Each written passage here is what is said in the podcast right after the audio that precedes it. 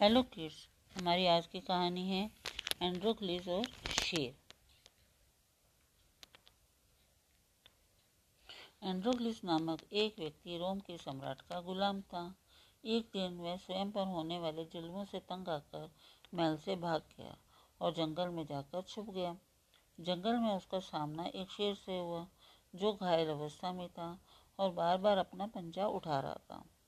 पहले तो एंड्रोक्लिस डरा लेकिन फिर सहिष्णुता दिखाते हुए वह शेर के पास गया। शेर के पंजे में कांटा चुभा हुआ था। उसने कांटा निकाला और कुछ दिनों तक घायल शेर की देखभाल की।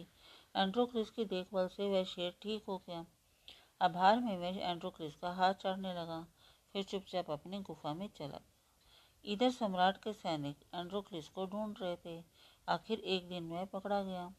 उसे सम्राट के सामने पेश किया गया। सम्राट बहुत नाराज़ था। उसने एंड्रोक्रिस को भूखे शेर के सामने फेंक देने का आदेश दिया। जिस दिन एंड्रोक्रिस को शेर के सामने फेंका जाना था, उस दिन एक मैदान में रोम की सारी जनता इकट्ठा हुई। सबके सामने एंड्रोक्लिस को भूखे शेर के पिंजरे में फेंक दिया गया। एंड्रोक्लिस डरा हुआ था। उसे मौत सामने दिखाई दे रही थी। वह ईश्वर को याद करने लगा। शेर एंड्रोक्लिस की ओर बढ़ा। एंड्रोक्लिस पसीने पसीने हो गया। शेर एंड्रोक्लिस के पास आया। डर के मारे एंड्रोक्लिस ने अपनी आँखें बंद कर ली। लेकिन ये क्या? एंड्रोक्लिस को मारने के स्थान पर शेर उसका हाथ चाटने लगा। सम्राट हैरान था, सारी जनता हैरान थी और एंड्रोक्लिस भी हैरान था। अंत में एंड्रोक्लिस समझ गया कि हो ना हो, ये वही शेर है जिसकी घायल अवस्था में उसने देखभाल की थी। वह एंड्रोक्लिस को पहचान गया था।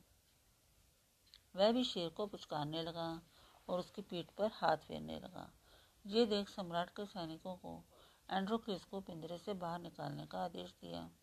उसने एंड्रोक्लिस से पूछा, तुमने ऐसा क्या किया कि शेर तुम्हें मारने के स्थान पर तुम्हारा हाथ चाटने लगा?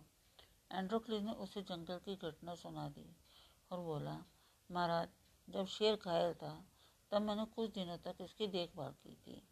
इस उपकार के कारण इसने मुझे नहीं मारा और लेकिन आपकी सेवा तो मैंने बरसों की है। इसके बावजूद आप मेरी जान ले रहे हैं। सम्राट का दिल पसीज गया। उसने एंड्रोग्लिस को आज़ाद कर दिया और शेर को भी जंगल में छुड़वा दिया।